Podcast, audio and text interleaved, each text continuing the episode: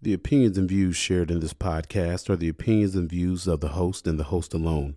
They are not a reflection of his employer or any other organization that the host is a member of. The host does not speak for anyone, only himself. This is the I Am Pit podcast. Get ready for contact.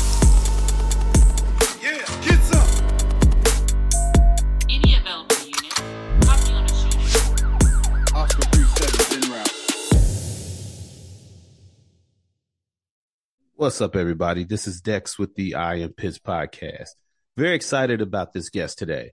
Y'all have heard me say time and time again, some of my favorite people to have on the show, and just some of my favorite people in general are people that are not from America. Because I have said it time and time again. When you are born into a life of luxury, you take it for granted. Most of us in America, man, we are born into freedom, prosperity, and so much. I mean, Americans, man, we are in the top percentage of the in, in the world you know, of wealth. I mean, even our poor people here in America are fat. I said we do well here in America. We do pretty good, man. But for some odd reason, we take it for granted, and we're trying to get rid of this wonderful country that we have in exchange for socialism and communism. But as I was saying, man, when you have somebody that's not from here, they love and cherish this place more than the people that are born into America. And today I have with me one of those individuals. His name is Jonathon Dunne. And I probably said that wrong, but he is Nailed it. welcome on board, man. Ah, thanks so much for having me, brother. Appreciate it. Well, thank you for your time, man. You kind of you're kind of a big deal. I don't know if you know. I mean, my man's been on the Blaze the Blaze net, net, or network for what eight years? Yeah, Blaze Media now. It changed, so we Oh, merged with Blaze Media. CRTV. So yeah, so it's Blaze Media now. We're all we're all getting bigger and better. So Man, that is phenomenal. And tell the people where you are from originally. so the uh, don't let the Oklahoman accent fool you. That's where I live now. I'm I'm from uh, Ireland, so uh, I moved here last year. Wanted to move here for 18 long years. It's very very hard to do things the right way and the legal way. Um, many heartbreaks along the journey, but finally now that I'm here, I'm I ain't ever leaving. Y'all are stuck with me. Awesome. Now, did you get your citizenship? Oh no, I I I have I'm going through the process now of becoming a, a legal permanent resident. Um, it's a very it takes long to do it anyway, but um, I started this process last year and I still haven't gone got it done because COVID delayed things, and now with the Ukraine war, all Ukrainian visas are precedent over everyone else, so it's taken a lot longer than normal. Um, so, but I'll have my legal permanent residence soon, please God, and then five years from then I can apply for citizenship, and it'll be literally day five, year five, day one. I'm applying because I can't wait to be an American. I can't wait to hold an American passport. For me, the highest aspiration of anyone can hold in earthly terms. Obviously, I'm a Christian. Godly and Christian terms are different, but in earthly terms, is to be an American citizen because you guys changed the world, and to be part of this great experiment is worth it. My Lord, man, that is that is awesome. That is powerful. I just like to thank you for not coming across the southern border. I appreciate you trying to do things the right way, brother, because I know it's hard. Like I say, I worked, I was in the border patrol for a year, and I see the process, and it's difficult. It is not easy. And so, Mhm. for anyone to want to come here and do it the right way, I have the utmost respect for you because I know it's expensive and it's timely. You know, but I'm I'm pretty sure, man. You you don't look like a guy that would want to be down at the border in one of them camps. No, but also thank you for but thank you for what you do as well um and thank for thank you for your year of service and all the brothers that you did it down there with because you know it's so sad. I don't you know i don't know how much you want to talk politics. I'm not really a politics guy but i see the way your border patrol have been treated under this administration and you know that they're you know obviously that case where apparently they whipped a load of immigrants Oh, whole lies.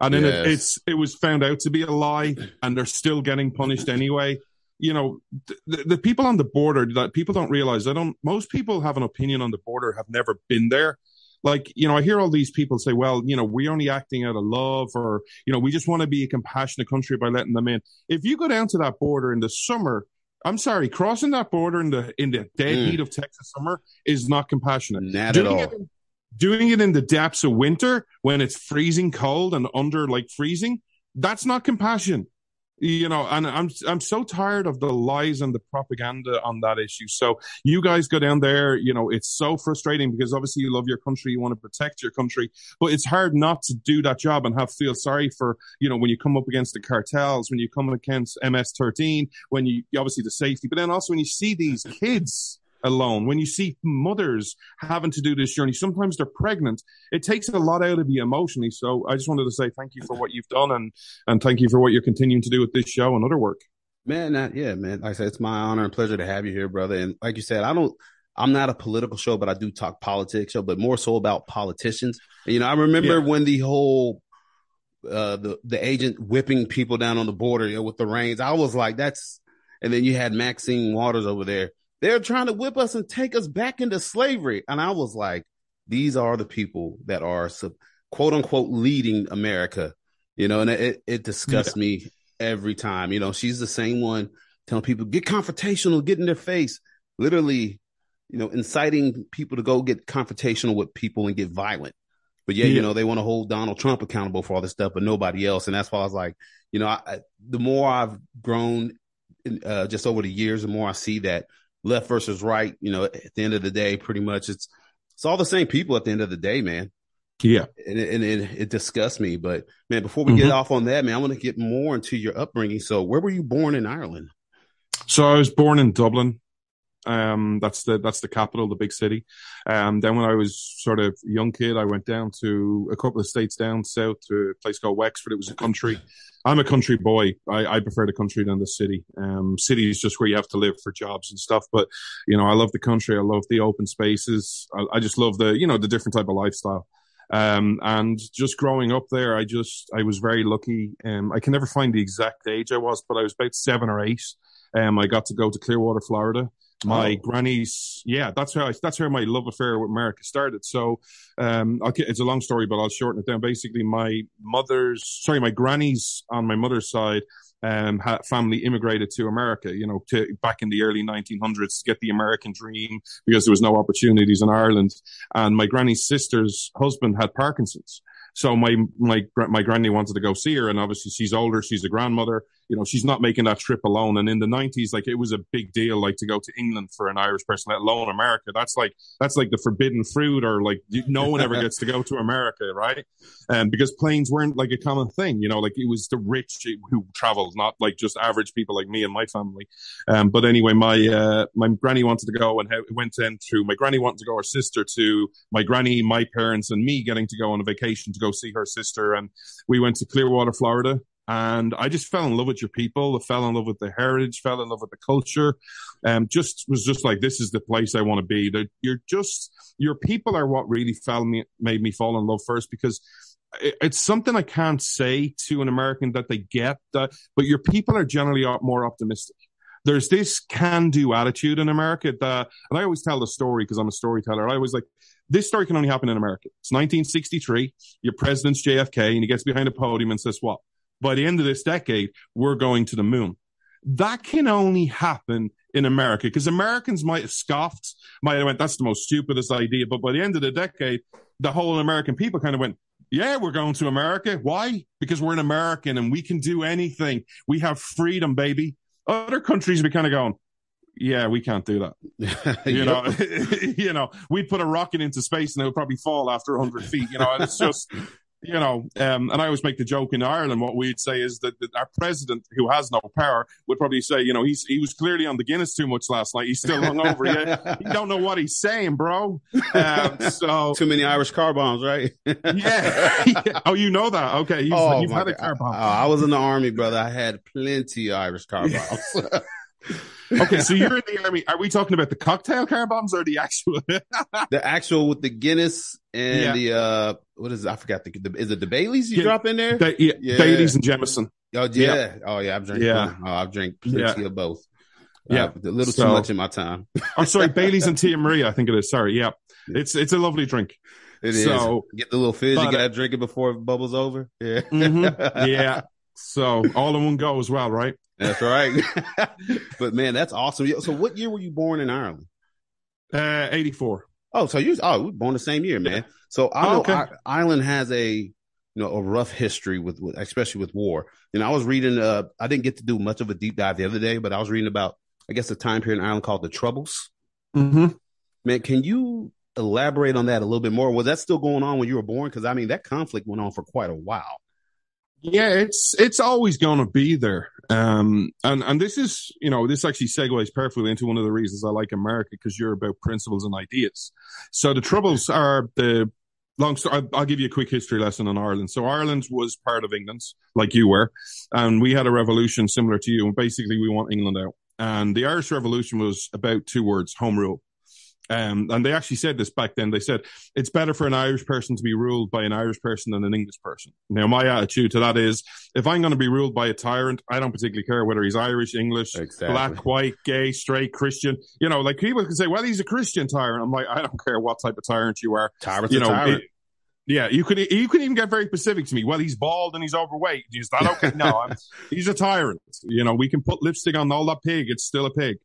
Um, but we basically they uh, they fought a revolution to England and uh, they got obviously it was a messy affair and anyway they got England to the negotiating table and they agreed a truce and Ireland would get 26 counties and but England kept the six counties up the north. And the reason they did that was because of Belfast. Belfast was at that time was the shipping hub of Europe where they make all these ships like they make the Titanic and all those ships so like it was very prosperous area and England wanted to keep that naturally so then you have two countries then in, in one piece of land like Ireland. So you have the big part of it, which is the Republic, which is mostly Catholic, and then you have the North, which is mostly Protestant. But it's a lot short, smaller of an area. It's 26 counties or states versus six. Um, the troubles are basically um, there's just two battles of there's a lot of Catholics in the north who are on the Republic side who kind of went, we want a united Ireland. We're one piece of land. We want one country. And then the troubles are, well, we don't want to join Ireland. We actually have allegiance to the Queen. We say God save the Queen. We're English. We're Englishmen. We're we're part of Northern Ireland. We're part of the, the Great Britain of the United Kingdom, uh, Scotland, Wales, and Northern Ireland. That's who we are. And the troubles are basically over that. And it's not on principle. It's basically, I'm Protestant. I'm better than you. I'm better than you as a Catholic. No, I'm Catholic. I'm better than you as a Protestant. It's we're we're never going to stop finding ways to hate each other, and that's what it is. It's not on principle; it's on religion. And God has been taken all out of it because literally there are people on both sides who'll go, "Well, I believe in God. I'm a Christian." I'm like, "Okay, cool." But it's okay for you to murder someone else for your cause, you know, because well, God's on my side, and I'm like, this is not how it works.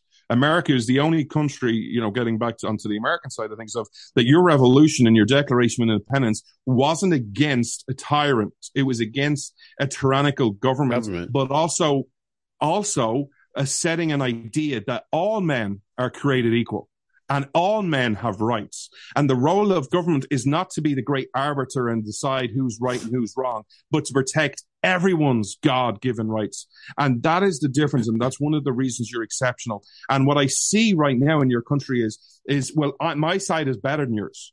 My, no, no, my side is more virtuous. And I'm like, I, I'm not very political. I, I, when things are right on either side, I will say it.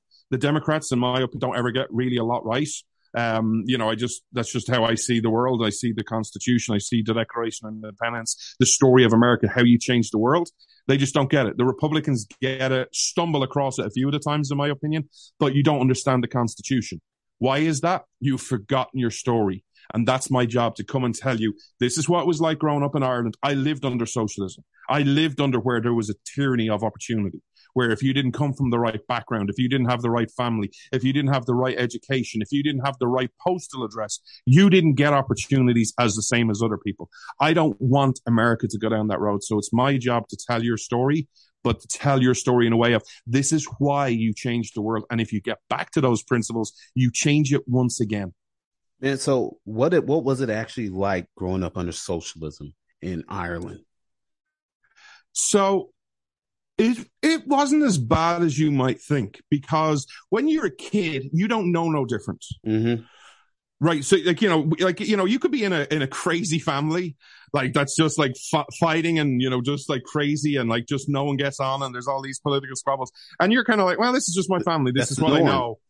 Yeah. norm. Uh, yeah, it's just what I know. And then you get out and realize, actually, no, not everyone acts like this, you know, like, you know, different things. And, you know, we, we, you know, you have dinner at the same time. You don't all have dinner separately, you know, little things like that. So when I grew up in Ireland, it was just what I knew, but nothing made sense to me. Um, so like I was always the kid, like I remember my first lesson. Um, and this, just think about this. Imagine teaching this to like a six or seven year old kid today. It's not what you know, it's who you know.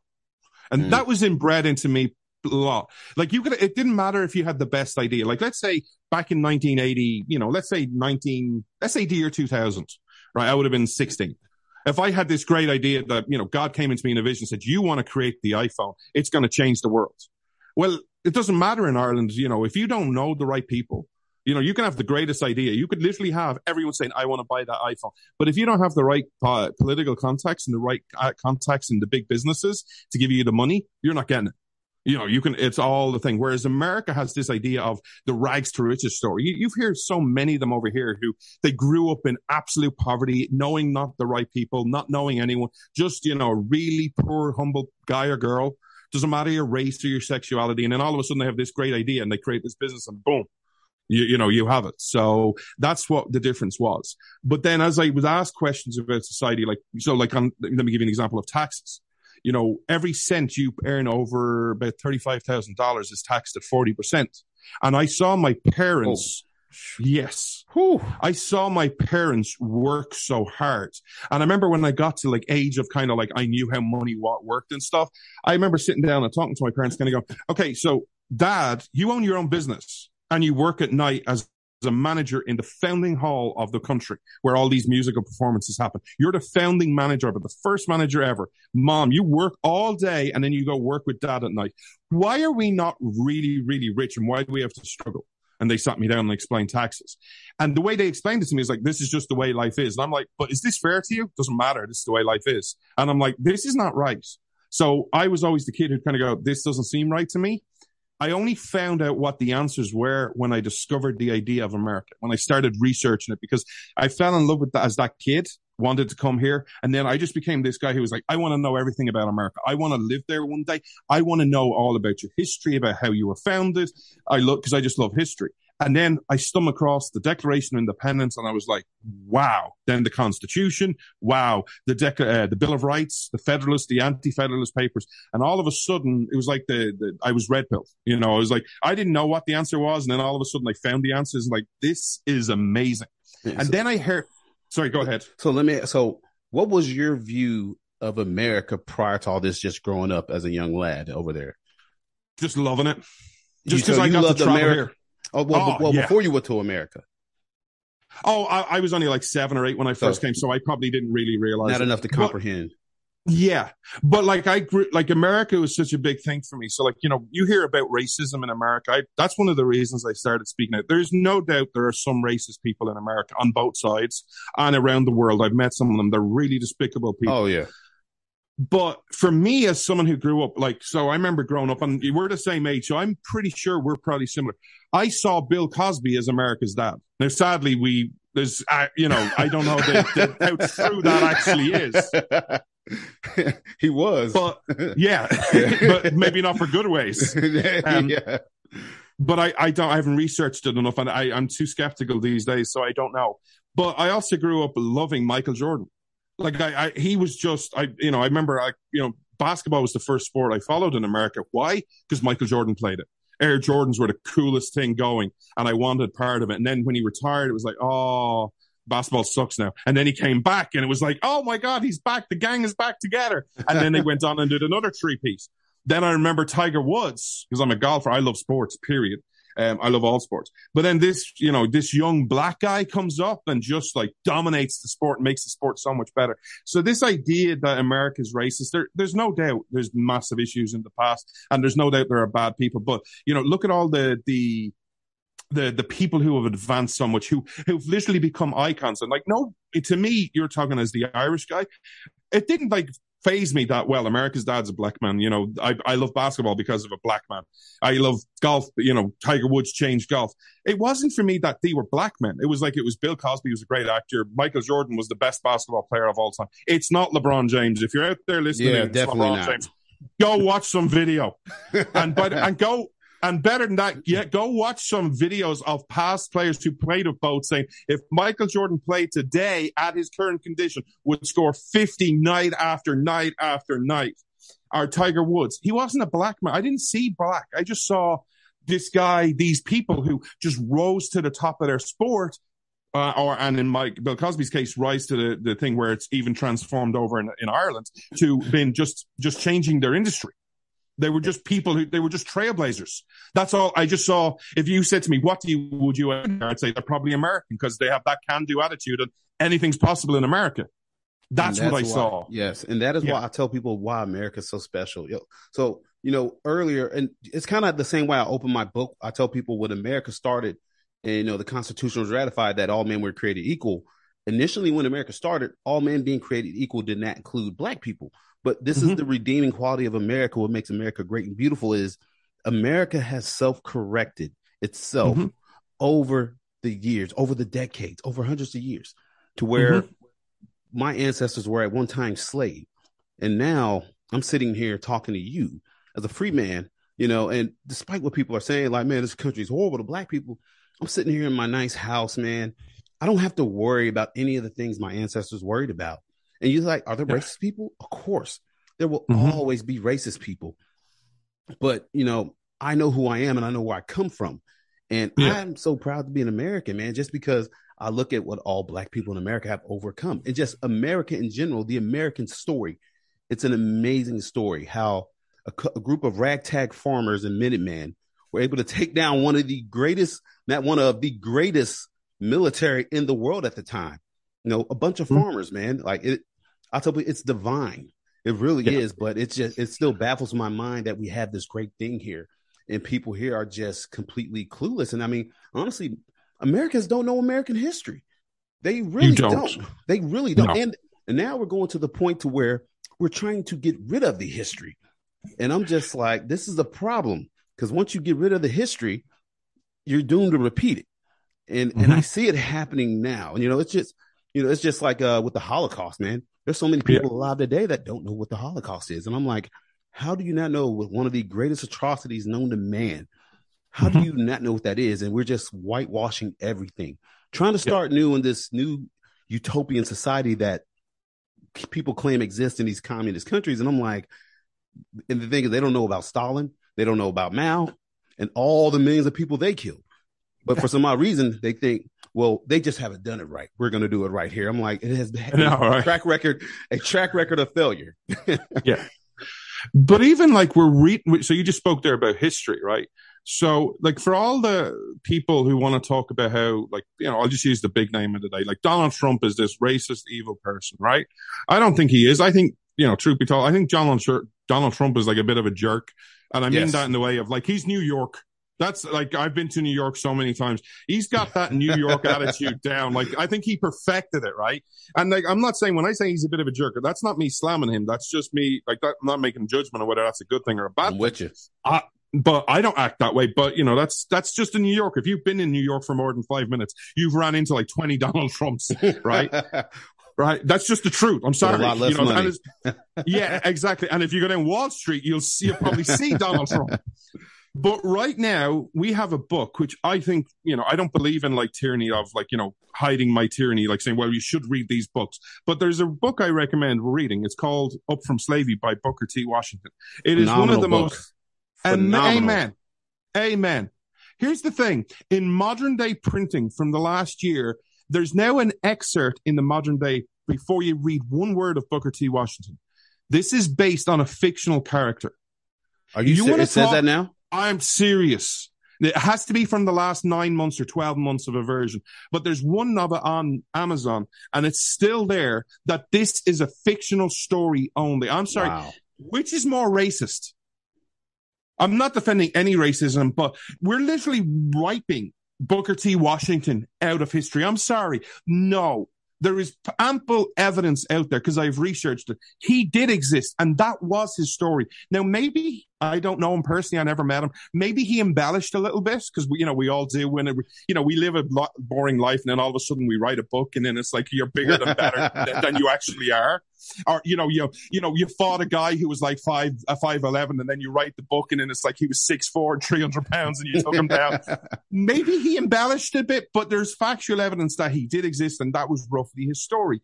But we're just totally erasing them from history you know, you want to talk, if you want to talk about black history, you know, as an Irish guy who loves history of all countries, but my speciality is your founding history.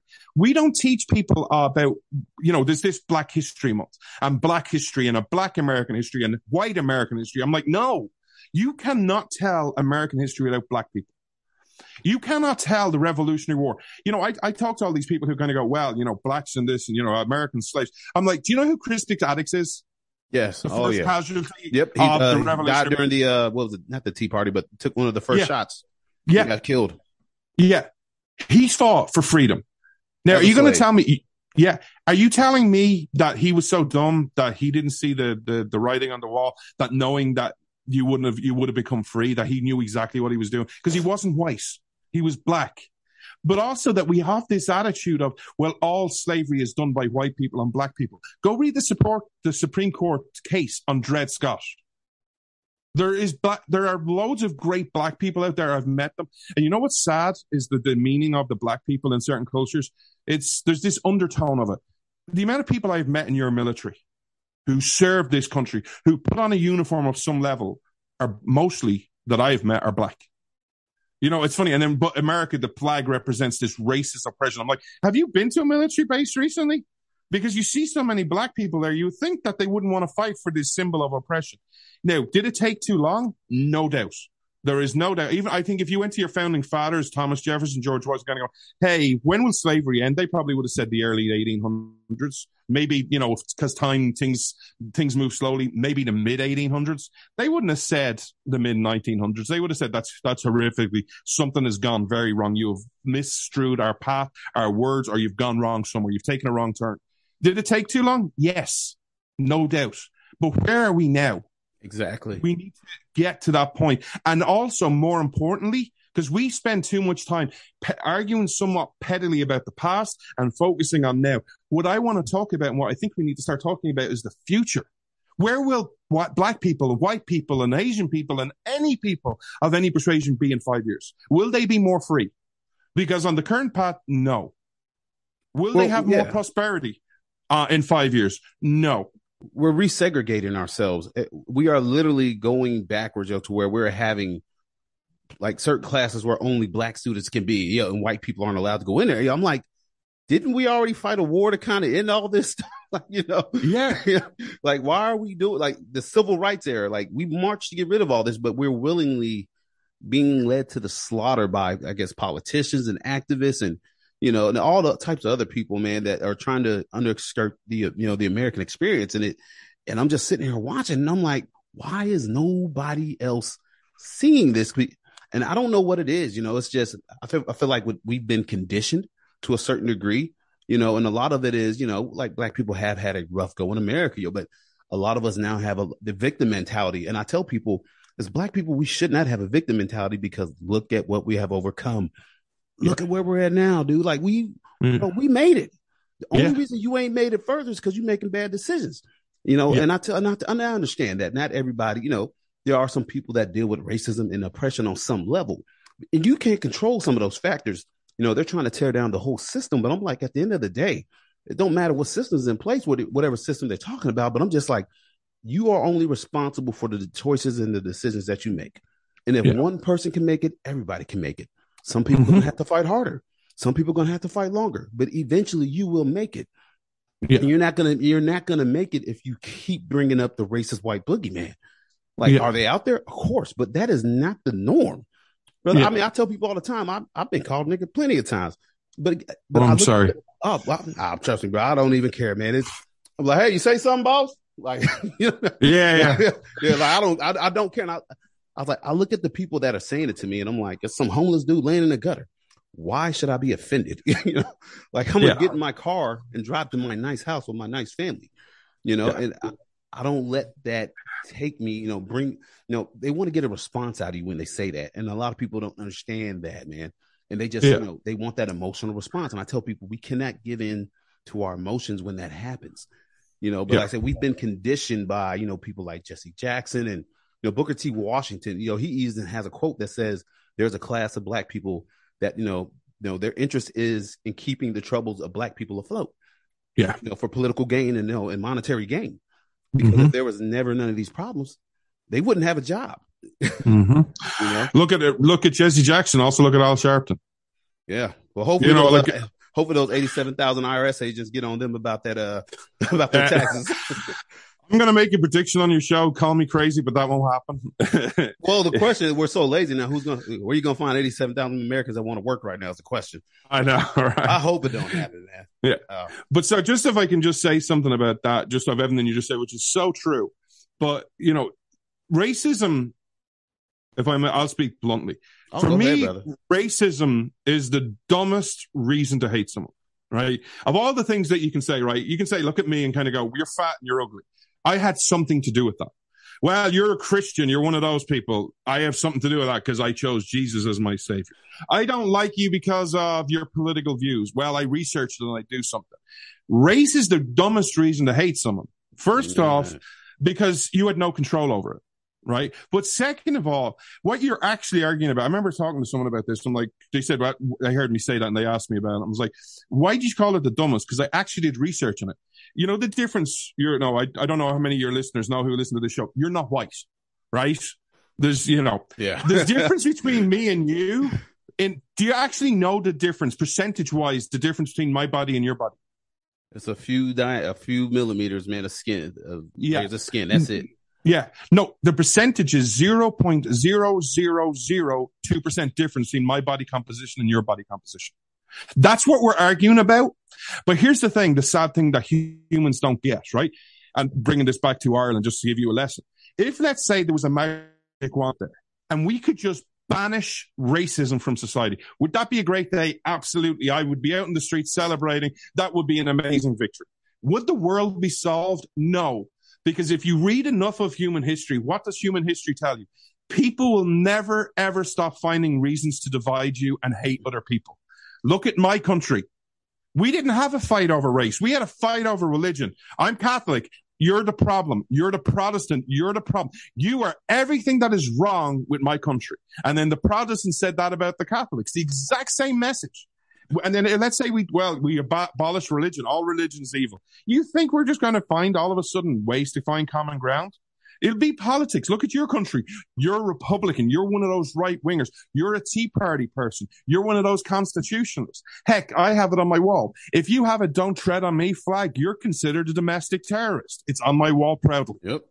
You will never stop finding ways to pit man against man. Why? Because it's a tale of existence since the dawn of time Yes, and will sir. go on until the end of the world. That that is you are absolutely and that will always be here. There is always somebody trying to divide you so that they can conquer you. Yeah. That is that is the story of the oldest time, man. And then speaking of that, the whole racism thing, white supremacy. Mm-hmm. Do you know? Well, the roots of it. Do you know who Dr. Frances Welsing is? No. Uh, I will have to see the video, Joe. But so what I try to do, you know, being that I'm conservative, and you know, unfortunately, I say a Republican right now, but it's unfortunate because, but you know, uh, so I do a lot of research into how people on the other side think, and I talk to a lot of people. And I used to be on the pretty far left at one point in time, you know, but I really started, you know, kept hearing about white supremacy, white supremacy, and I was like, okay, so I know what white supremacy is, but where does this all come from? There's this older black lady, she's now passed, but her name's Dr. France, Frances Welsing, and she was just talking about how white supremacy started. And she would, I mean, it was this whole elaborate thing made up, and she was like, if you take a white person and a black person and they have a baby, who's that baby going to look like? The black person, because their genes are superior and genetic. And she, and so it pretty much goes into white supremacy was started by white people to for genetic survival survivability. That is the whole premises behind white supremacy. And I was just listening. I listened to this lecture for like an hour and a half.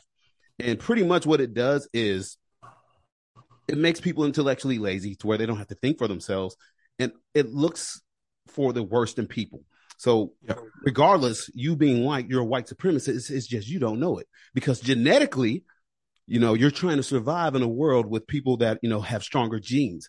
Yeah, I will have to see the video, but I I watched this for an hour and a half, and it's just so wild. And I was like, people were, I mean, listening and eating this stuff up, and there are people that buy into this stuff. And you know, I started thinking the other day. I told my wife, I was like, you know, people talk a lot about white supremacy, but the answer to white supremacy is not black supremacy. that does not fix anything, man. It just keeps us in this crazy cycle, you know, where somebody's trying to get the upper hand on the other person. And I'm just like, this is not how it's supposed to work. Mm-hmm. If I may quote one of your great leaders, Martin Luther King, the Reverend Dr. Martin Luther King, mm-hmm. let us judge a man by the content of his character and not the color of his skin. That's how simple. How simple. Simple, but Yeah. I don't, we've made it so difficult. We we really have.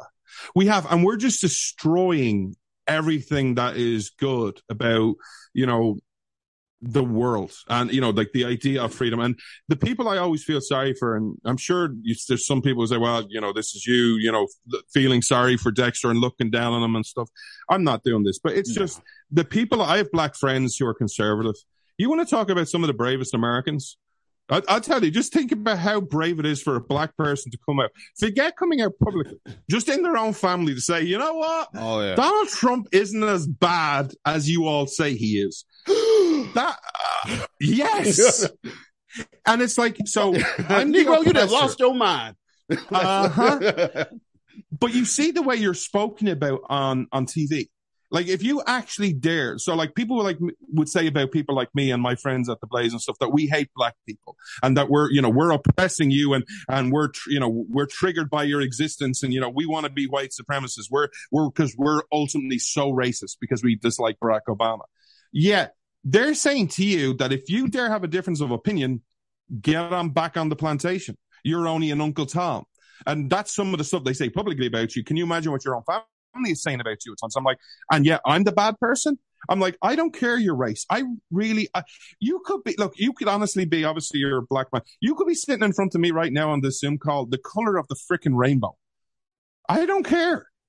Like you could have all seven colors of that rainbow. You'd be really pretty, by the way. First time I've But heard that in a while. oh, you're so pretty, brother.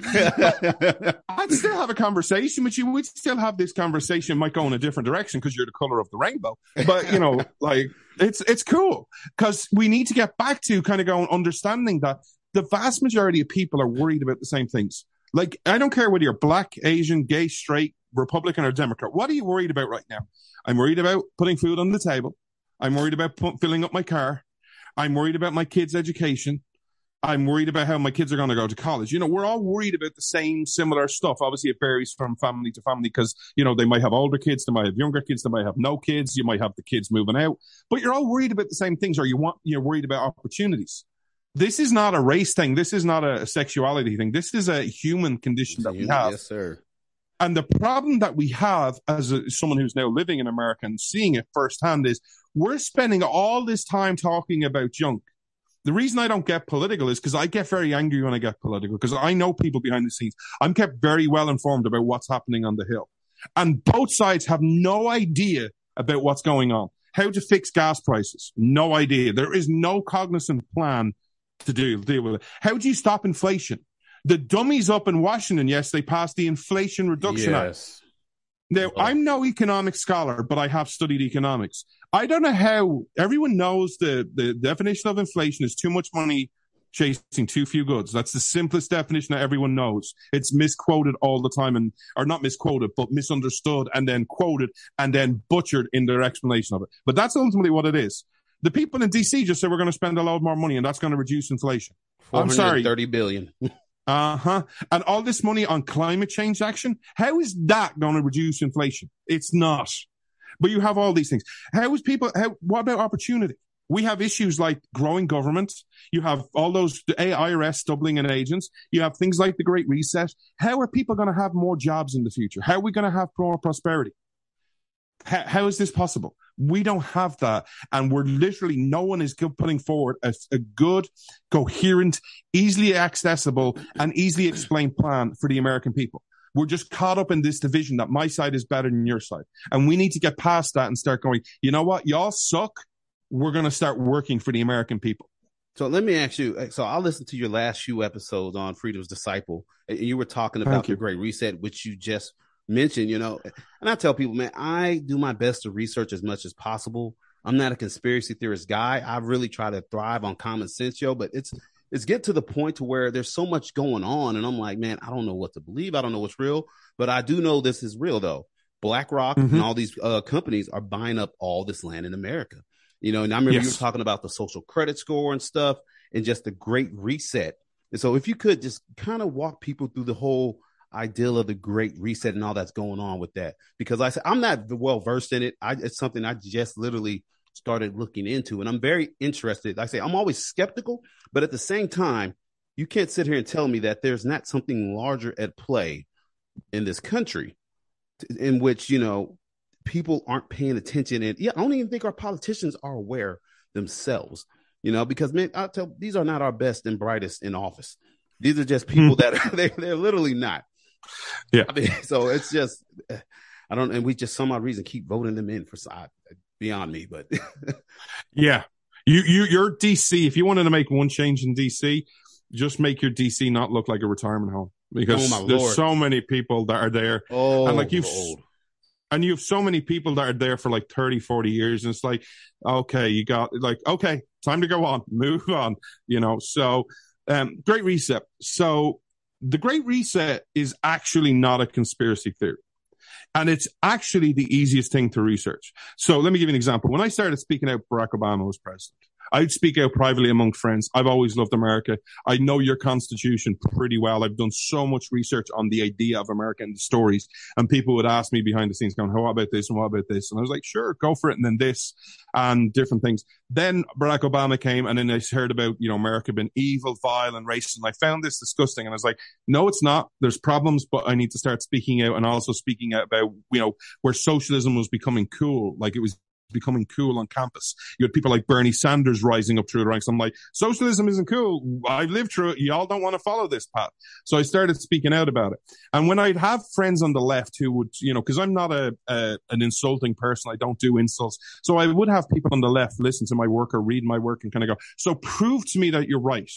And I'd have to kind of go, well, Barack Obama said this in this speech. And then if you link it to this speech, and then so and so, you know, Chuck Schumer said this. And then if you see what the UN said and you add it all together, here's the end result. And they'd kind of go, yeah, that's a lot of work. You're, you're full of nonsense. When I talk about the Great Reset, I literally have to tell you, go watch their own videos. So there's actually, a, I think it's like three or four minutes of a propaganda video. The 10 things the Great Reset will do. And two of them is you will own nothing and be happy. Yes. They're not just saying this is what we're going to do. They're saying that we're going to do this and it's a good thing and it's got fancy music. It's very well recorded. It's very well edited. It's slick, man. Another one is, um, you will eat mo- we- meat once a week. It's no longer a conspiracy. They're telling you they want these things. What is this doing? The, before, um, I don't know how much you want to go into this issue, but I what want to get happened? Okay. So basically what happened was prior to 2016, Donald Trump inspired indirectly the Great Reset, in my opinion. What happened was prior to 2016, there was an apple cart in DC. You always had to rise through the ranks. You had to do service. Only people who went through a certain career path in certain offices in the House, in the Senate, in the governor could then go for run for president. You had to have experience. And any change would always go through a legislative branch. We want climate change. Well, we're going to do it through executive order and legislation, or we're going to do it through, you know, regulations through the EPA. Then Donald Trump gets in and you have this outsider coming in and kind of going, I don't care. I don't play by these rules. Even if you hate him, he didn't play by the typical DC rules and no one expected it. Even if you look at George Clooney, Nancy Pelosi, when he was running, he's never going to be president. He's, he's an outsider. He's dumb. He's this, he's that. Then all of a sudden he won and they had four years of, of not getting the legislation passed, not getting the executive orders. So what do you do when you believe the climate's on fire? When you want all this power, you wield other axes of power that they have. And what they found out is when you do things through business, there's no legislation. When you do things through business, there's no people up for re-election kind of going, Hey, I didn't like that you supported this bill. You're out of a job now. Go back to the private sector. There's none of that. They also understand that they have so much influence through the wokeness, through corporations, that they yield so much power. So let me give you one example. Coca-Cola. We all know Coke. We've all over, you know, a, a bottle of Coke, nice and cool on a warm day where I am. It's 104 degrees. Lovely bottle of Coke would be nice, right? Coke understood and woke up and realized, do you know how much power we actually have? Of, and they, they'll guise it in propaganda of the power for good. They now influence every company that does business with them. When they go to all these countries overseas, you know, because Coke has to be bottled not just in America, it has to be bottled in Europe and different parts of the world, in Asia to get to Australia, to get to China, to get to Japan, it has to be bottled in Europe to get to Ireland, England, France, Spain. Anyone who wants to bottle Coke overseas has to hit certain criteria. You have to have certain amount of minorities on the board, certain amount of uh, gay people on the board. You have to do certain things in certain business. They're doing all these things. You have to recycle a certain amount of your goods. You have all these criterias. And if you don't do them, you lose the contract. So they're influencing this. Now, what the Great Reset is, I just use Coke as an example. They woke up to it. The Great Reset is all these businesses people meeting in Davos. Their videos are online. If you don't believe anything I'm saying or skeptical and want to listen, and I encourage you, don't listen, believe anything I say. Do your own homework. Go to weforum.org. It's the World Economic Forum. They literally have article after article after article after article after article, video after video explaining what they want to do. They want the full control of the economy. Now, even if you believe in climate change and all these principles, do you think it's a good idea to do a true business? Or do you think it's a good idea to do it through politics where there's actually some oversight? Because this is where I miss my friends from the left from circa 2000, 2004. You want to know how they've changed? I remember George Bush as president. I don't know if you remember if you were political oh, active Oh back yeah, then. I was in the Well, army. I was in Iraq in 04. Wow. Well, thank you for your service there. But I don't know if you remember, you were probably busy fighting and, you know, fighting for freedom that you might have missed this. But one of the major accusations that the left had against George Bush was he was in bed with Big Pharma. Mm-hmm. Look at what you're doing in this country right now that the left are openly supporting. Pfizer, Moderna, Janssen. These are all great companies. I miss the left that used to say big business is the problem and needs to be stopped. Well, if you like, if you agree with that sentiment, you should be against the Great Reset. Why? Because this is the elites of the elites of the elites. They're not asking the mom and pop store down the corner. They're not asking the little 7-Eleven or the little McDonald's franchisee. They're asking all the CEOs. They're asking Prince Charles to go to these. By the way, Prince Charles, I know you don't probably care about this, the future King of England is on record now, and this got no media anywhere around the world, of taking a million dollars from the bin Laden family. This guy is a dirtbag. The amount of Englishmen, whether you agree with the war or not, why would you have Englishmen dying overseas in Iraq and Afghanistan, and then you're taking million dollars, or sorry, a million pounds from the bin Laden family? Are you crazy? And this is going to decide who you want to have, and what businesses you want to do, and what society you want to live in? If you believe in everything they want, then do it through elections. That's what you should be told. But they don't want to do that. They want to do things where there is no accountability, no oversight. Just do what you want because you have the power, because And the the, ends justify and the money. And the ends justify the means. So If you want to get more, let me ask you, sorry, go ahead. how do you define fascism? I suppose the typical version of fascism is where you just stifle everyone's speech and you're only allowed one opinion. That's the typical definition. Yeah. So I was I was uh listening to uh I'm I'm a big Drinking Bros fan, and uh Dan Holloway was on there saying that you know this is like the newest form of fascism where what you're talking about politicians and private corporations work together to stifle the voice of the American people. Yeah. That that is what we're seeing.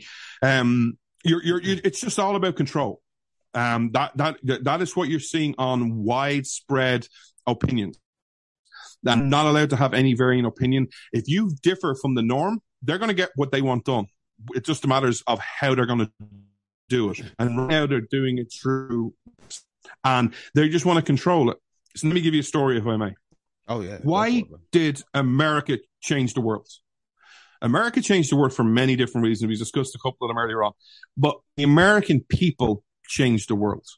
You see, the uh, Declaration of Independence says what? That all men are created equal, and among other things, you have a right from your creator to pursue your happiness. And if you're successful, you have the right to keep the fruits of your labor, right? That's the American dream in a nutshell. Your people said, you know what? If we have this idea, if we see a need in society, if we need, we need this product, we need a new phone, we need to go to Mars, whatever the, the problem is, we're going to solve it. We're going to solve it through capitalism, through innovation and creativity. And then by solving a problem in society, we're going to make a profit and we're going to make a good life for ourselves, for our families, and also our workers. The rest of the world said no, that the major problems in society should be dealt with at a government level. That is the big difference. What you're seeing with the Great Reset is the top companies getting in bed with government saying, we are the moral arbiters of society. You can't solve it. So if you're a mom and pop store, your opinion on climate change doesn't matter. You can't do anything. But what we will do is enforce it. And just think about how you'd like this. So imagine you're a company, and I'll use Coke because they're the famous example. But there are plenty of other big companies. Imagine your Coke bottling plants, and they're like 70% of your work. Are you going to stand up and say no to them? That is the power one company yields. Now, you might agree with climate change, but imagine where's the kind of bridge that's too far? Well, I agree in climate change, so I'm not going to say anything. Okay. And then, well, what's next? If they decided that, you know what, where every, all products have to be done this way, and it's a proposal that you don't like, hey, maybe let's say you have to put actual cocaine back in Coke. And if you don't do it, we're taking your business. Oh, well, you shouldn't have cocaine in Coke. That's bad. Okay. Well, you've just said it's okay when it suits you. You're giving Coke this power. Is that a good idea? If I may remind you of a poem, First, they came for the trade unionists, Mhm. but I said nothing because I wasn't a trade unionist. Then they came for the socialists, and I wasn't a socialist, so I said nothing. Then they came for the Jews, and I wasn't Jewish, so I said nothing. And then they came for me, and there was no one else to speak To out for speak me. up. Yep. This is what we need to do. We need to speak up against all these issues because what you're seeing right now is tyranny in different formats. Tyranny true, or as you said, fascism by, by the drinking bros. Fascism or tyranny. Fascism is tyranny. Either by, by government, by a Supreme Court, or by business. My answer is always this. Let the free market decide. And I'll prove to you that it can work to climate change because that's the big issue of the day. If you really believe in climate change, the free market is your answer and you have success and I'll prove it to you. Think of the stereotypical gas guzzler, the guy that's like, I want a gas combustion engine. I love. I want me That's more me. gas, right? if I gave you a Tesla for free, would you drive it? oh, absolutely. There you go. you see, the thing about Tesla is he believes in climate change, but it's not the reason for the Tesla. He's gone on interview after interview. I want to make the Tesla the coolest car out there. That's what you do. Make it the coolest car, but also it saves the planet. Make the, the, the best form of energy and then save the planet. You see, here's the thing that frustrates me about, because I'm a common sense guy like yourself. If you really believe in climate change and you think the world has 500 days or whatever, five years or 10 years or whatever the number is these days, you know, we do have a situation to have clean air and clean energy or cleaner air and cleaner energy. It's called nuclear, but they don't Mhm. want that. So that's the problem that we have. It's like you can't have your cake and eat it. If you believe in these things and want to change these things, let's have that conversation. But let's actually have all possibilities. They just don't want all the possibilities. It has to be their way, and it's that fascism. It's either my way or you're the enemy, and I must crush you. So let me ask you: You keep saying they and their. Who actually are they? Because you know, I remember I, back in the day, you know, the whole conspiracy theory is the NWO, the New World Order. Is this type kind of like the same type of people, or is this something completely different? Um, when I say they, you see, I don't like the whole name things like the New World Order and you know all those types of things. They, for me, is it's usually the people around government on all sides of the aisle, and this is around the world. If you like, you there's very few people who will get into politics today, kind of go, I want to run for office, and what do you want to do? I just want to leave people alone and let them solve out their own problems and let them solve Yeah. the world's problems. That person ain't getting elected. No, You know, they got to run on a Monday. I, I yeah, I want to fix the bridges. I want to fix the roads. I want to fix the environment. I want to fix business. I want to fix this, and I'm going to do it for you. The thing we need to get back to is kind of going. You know what? I just want to run for politics and just you know follow the Constitution. You know, I want to follow the the idea of you know leaving you alone and just not taking your stuff and just making sure your rights aren't being violated by other people or by government. Because you want to talk about a story of how much your country has changed. You know, you talk about narrative people on both sides of the aisle and people who know who claim to know the Constitution. I've had meetings with these people behind the scenes. Kind of go, I've heard you say this speech that the president is the most powerful person in the world. You do know that's the biggest lie in the lie that you can say, right? And they're like, no, why? I'm like, read Article Two of the Constitution. There is no power in the presidency. No. It's become powerful by just precedent and by the way they do things. But the president has no power. By the way, the reason the president is called the president is because back in the founding era when the Constitution was written, president was the lowest title of power they could come up with. It wasn't a prestigious thing. Like today we think of presidents and we think, oh, powerful men and women. Back then it was kind of like, uh, well, you got congressperson and congresswoman and senator. And what we call the person at the top? What has no power? President. Yeah, that'll do. That's what they did. The, you know, king and queen and emperor had pre- had titles back Yeah. then, not president. President was like the president of like the local automobile club. you know, obviously they did, you know, the pres, you know, it's like saying, you know, I'm the, and I'm not trying to be dismissive, but like it has the same amount of power over society. You know, the, the, the president of the Boys and Girls Club, you know, Just the face of the organization, man. That's it. yeah. Yeah. Spokesperson. You know, and that's what the presidency is. But today it's become all this all powerful. It can do everything. It has all these regulatory bodies. It has executive orders and all these different things. And we need to get back to it of understanding that I trust the American people. I believe that when the American people are left alone, good things happen. Now, am I saying a blanket them, leaving them alone? No. Like, I'm not saying, hey, you leave people alone and they won't beat people up. Yeah, clearly there's laws for that. I'm not an anarchist. If you, if you go down the street kind of go, I'm free. John said I, he trusts me. I can do anything I want. And you go beat up your neighbor. No, there's police for that. And you go to jail and there's things. Or you can rob that people. now. I'm a cop Yeah. now here in Louisville, bro. Yeah. So I feel yeah. So, but within limits, it's like you just, you know, if you have a problem in society, that's how innovation, you know, that's how innovation happens. Why do you think they created, you know, the fridge? Because lots of things were going off and they kind of went, we need a fridge. Why do you think they made cars? Well, we need st- something faster than a horse and cart. You know, we, America's a big country. You know, it can't take years upon years to get from East Coast to West Coast.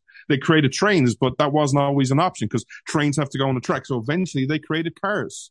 Why did they create submarines? Because they want, it wasn't al- always okay to go over boats and wars happened. They needed to go under the boats. All this innovation came from we have a need to fix things. We have a need to be better. We have a need to, you know, do stuff. You know, why did they create the iPhone? They had phones. They could phone each other and text each other because we wanted a situation where we could phone each other, text each other, be on social media, play games, see our email, listen to music, take photos, uh, organize our apps. That- that's, you know, everything that All you can do on a phone. Yeah. That's what happened. Steve Jobs and Steve Wozniak had that vision. That's innovation. That's creativity. We need to get back to that. So, man, my thing is, how do we get back to that? Because what I see with our government right now, especially, you know, uh, our, you know, Congress people and all them, they are becoming, they are the elites. They're becoming their own ruling class. They are the patrician class, legit. And, and, you know, they're an aristocracy and they're, Yeah. and they're dynasties. And that's the one thing that we did not want in America. We did not want a whole lineage of people that continue to rule over the people. And now we have this issue where we're having everybody that's involved in Congress, they're working with these corporations. And we all know Yeah. how people in Congress are getting their money. Stocks Yeah. and bonds. No, they're doing Mhm. these backyard deals, man. We're working with these companies and getting all this money. So how do we fight back against all this and the great reset, man? Because I'm I, I was telling talking to people on my podcast the other day, and I was like, man, I don't know the answer. I don't. I wish I did. I wish I knew, because it, anything short of a violent revolution, I don't. I don't. I don't know what else, and I don't want to sit here and say now we it's time to take up arms because I don't feel like we're at that point yet. You know, I don't. I don't want, and honestly, I don't want us to get to that point. I've been to war. It's ugly. You know, I got scars on my arm, and I still have nightmares from being in Iraq 16 years ago. You know, and the last thing I want is to have to fight and shed blood on American soil. Hell, I went through that in 2020 with the riots and protests, man. You know, like, there's nothing worse than seeing the people in your country that you swore to protect take up arms against you, thinking that you're the enemy. And I tell people, the police, you know, when I look at the American people that are armed, that's not the enemy. So I'm trying to, in my mind, I'm constantly thinking and plotting, like, how can we make things better? What can I do? And I feel like all I can do is take care of my small part of the world where I'm at, you know, by treating people the best I can. And, you know, I mean, and it, honestly, it doesn't feel like it's doing much, but I feel like it's something. It's better than doing nothing, but I don't know how we fight back against this much corruption and this much money flowing. Oh, I think you froze up. So yeah, and I just, I just don't know how we fight back against it, man. So you are well versed in educating all this. How do you think we fight back? So the question is, how do you solve this? So the one thing that I, the biggest thing you need to understand for me is it's not a one size fits all. If we're going to solve this, which I believe we do, it's going to take a lot of time, a lot of effort, but it's going to take people doing a lot of different roles. So the first thing I'll say is you correctly say about the war. I get worried when I meet with people behind the scenes and kind of go, well, the only thing that's going to solve this is a revolution or a war or an uprising. And, you know, our founding fathers would have done this already. And I disagree with that because if you think right now there's going to be a war tomorrow and it's going to be a revolution in America, what are the sides? The thing that why I say it's wrong about your founding fathers is your founding fathers, war was a last resort. But also, if you read people like John Adams when he said, and I quote, it was like, what do we mean when we say the war? The war against the British? No, sir. The revolution was fought in the hearts and minds before a bullet was fired. It wasn't a war against the British. The British were just a mere actor, the earthly possession of quote unquote the opposition. The real war with your revolution was the idea of America. If you want to start a revolution and if you believe that a revolution is coming and that's the only way that's going to fix it, you need to lay the groundwork that you can use your Declaration of Independence. Because what happened to get to the Declaration of Independence? You need to clear your sides. You need the first solution. I'm a Christian and I apologize if that offends you or anyone who's listening. Oh, listening. brother, I'm all in on my Jesus, my man. I'm with you. Good. I tell I'm his uh, prodigal son, so I love it. First solution. We need to get the churches to have a spine. There was a Gallup poll done about a month ago, I think it was, and it said 40% of pastors who preach every Sunday in America only preach, believe of the gospel of, of Jesus and that the Bible is God's word. Actual word for word. That's what they believe. 40% of it. We want to solve problems. Start there. Why did I say Christianity is the key? Because Thomas Jefferson, when you read the Declaration of Independence, wrote an incredibly arrogant statement in the start of it, unless you know history. What is that statement? We hold these truths to be self evident. Just think, just think of today. That's a very arrogant statement. Think of today, 2022. What is self evident today? We can't even agree Yeah. on what a woman is. my lord. Yes, I was about to say we don't know what bathroom to use. That men Yeah. can have babies and Yeah. women have seven inch penises. Like I, I, I told him I like my oh. women. I like my women old school, brother, without the penis, dog. I'm trying to answer a serious question and you just throw that in. Women with their seven inch penises. you could have just said a penis, but you had to Nope. literally give the, the length of it as well, man. Yeah. You know, I, I think someone should create a t shirt. I'm jealous of the women with the seven inch penises. but it is true. Getting back to the, the, the self evident truth, it is a very confident statement. Like, it is very arrogant. Like, you know, imagine even saying it in my household my wife, Tanya, hey, Tanya, in this household, this is a self evident truth. Now, we're lucky. We agree on a lot of stuff, so we could find common ground on the Declaration of Independence. But, you know, if it was just a general thing about life, I'm, you know, we have our difference of opinion on how you should do things and how you should do work. We probably wouldn't find, we'd find some agreement, but it wouldn't be universal. But Thomas Jefferson said we hold these truths to be self evident. How? History. Before any bullet was fired, before Thomas Jefferson was even given approval, these were self evident truths. Why? Because the pulpits in your country, even though it wasn't a country, was on fire. And then not only were they on fire, but the message was taken home at the family table, discussed, dissected between mother, father, and kids, and anyone else who would come. These issues were common knowledge and they were discussed at length, even when you had a difference of opinion. We need to get back to that. We need to find what truths can we hold self evident? What can we get there? Then, when it comes to solutions, we need to start understanding, in my opinion, the only way you solve America's problems is un- until you get to the, the story of America. America, quite simply, is the greatest story man, and I specify man, ever came together to write. Why do I specify man? Because the Bible, in my opinion, is clearly the best story. Even though there's a lot of bad pages in there, and there's even, Oh, yeah. you know, there's a lot of like, you know, it's it's funny because I'm just on a side note, on a sidebar. When I read the Bible, I actually understand it more in this world over the last two years because I would read the stories, you know, as I'm sure you have, of them making a mistake, repenting, and then making the exact same mistake like two months later or two years later. I'm going, people Uh-huh. can't be that stupid. Y'all are dumb. And then I used to always think about what God is like. God must be up there kind of going, oh my God. "Ooh." My son, how many times are we gonna have to go through this? yeah. It's like Clearly the Israelis whipping ain't the working. desert. No. No, that's why I Yeah. told, I, that's why I say I am proudly his prodigal son, man. Yeah. I'm his redhead stepchild.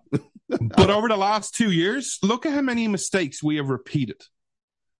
The other thing we need to get to, if you want to start solving the problems, then we can get into the politics of it, um, because there is a political solution you've strayed from, is we need to have understanding that we need to hold people to account. Let me just give you one Yes. thing COVID, right? You have, like, I don't care your political opinion. You could listen to this whole interview and kind of go, I pretty much disagree with everything you say. I will have a conversation with you once you are held to account and that you don't flip flop. Look at all the things on, I'm just going to name one person, Anthony Fauci. That guy has been on every side of every issue since day one. And yet he's still revered in the media. Oh, and by the way, and this is an issue close to my heart, he gets dogs and feeds them to ants. He buries dogs, leaves their heads up, and then lets the ants do. Oh, and by the way, because he's a real cruel son of a bitch, and excuse me if that's oh, not oh allowed no, on no, the show. trust me. No, you are good, brother. He re- because when you do this to dogs, you know, if they're buried and they can't get out and they've been swarmed by bugs and eaten, they tend to make a lot of noise. Because he's such an evil son of a bitch, they remove their vocal cords. That's Anthony Fauci. Happened after COVID, yet no one holds him to account. We need to get to a point where if you say something, it means something. And if you're wrong, I'm not saying you can never make a mistake. If you're wrong, you should be demanded to go in front of the people going, Hey, I said this. I was wrong. The evidence changed. The science changed. Now the advice is this. And I apologize. We're going to work to make better decisions going forward. And this is what we have done. Has he ever apologized once for being ever been wrong? no, and and he also said, "I am the science." I now- remember that. Yeah, and, and now the new CDC guidelines, there's it's almost like it's COVID's nothing. It's it's a damn cold. You Yeah, can go that's about what your it is. People that have not been vaccinated don't have to do anything different than people that have been vaccinated. So, what was all this last two years for? Uh huh. Nothing. Nothing. That that's the thing. So the thing that gets me really upset, and then we can come back to solutions if you want. The thing that annoys me now that I'm living here is the poor people have no voice. And I hate breaking down society into sections, but I just want to give you one profession. You're a waitress or a waiter in a job, or you're a bartender. My heart goes out to you for what your government has done and around the world. You now have been to a point where you were shut for a month, six months, a year, two years because of COVID, because you were told you are the problem. You can't open up.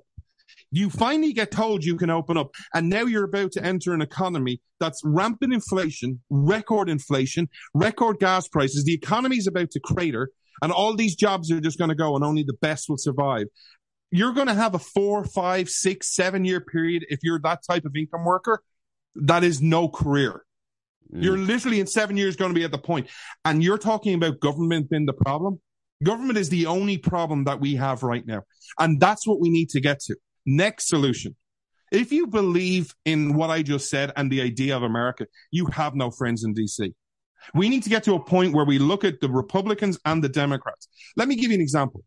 I have these conversations behind the scenes. I'm hated behind the scenes because I say, so if I was to pick a perfect storm for an election romp, what would you pick? Rampant inflation, rampant gas prices, the economy about to tinker, the stock market going down, and problems overseas. That's ripe for, hey, we need a new change.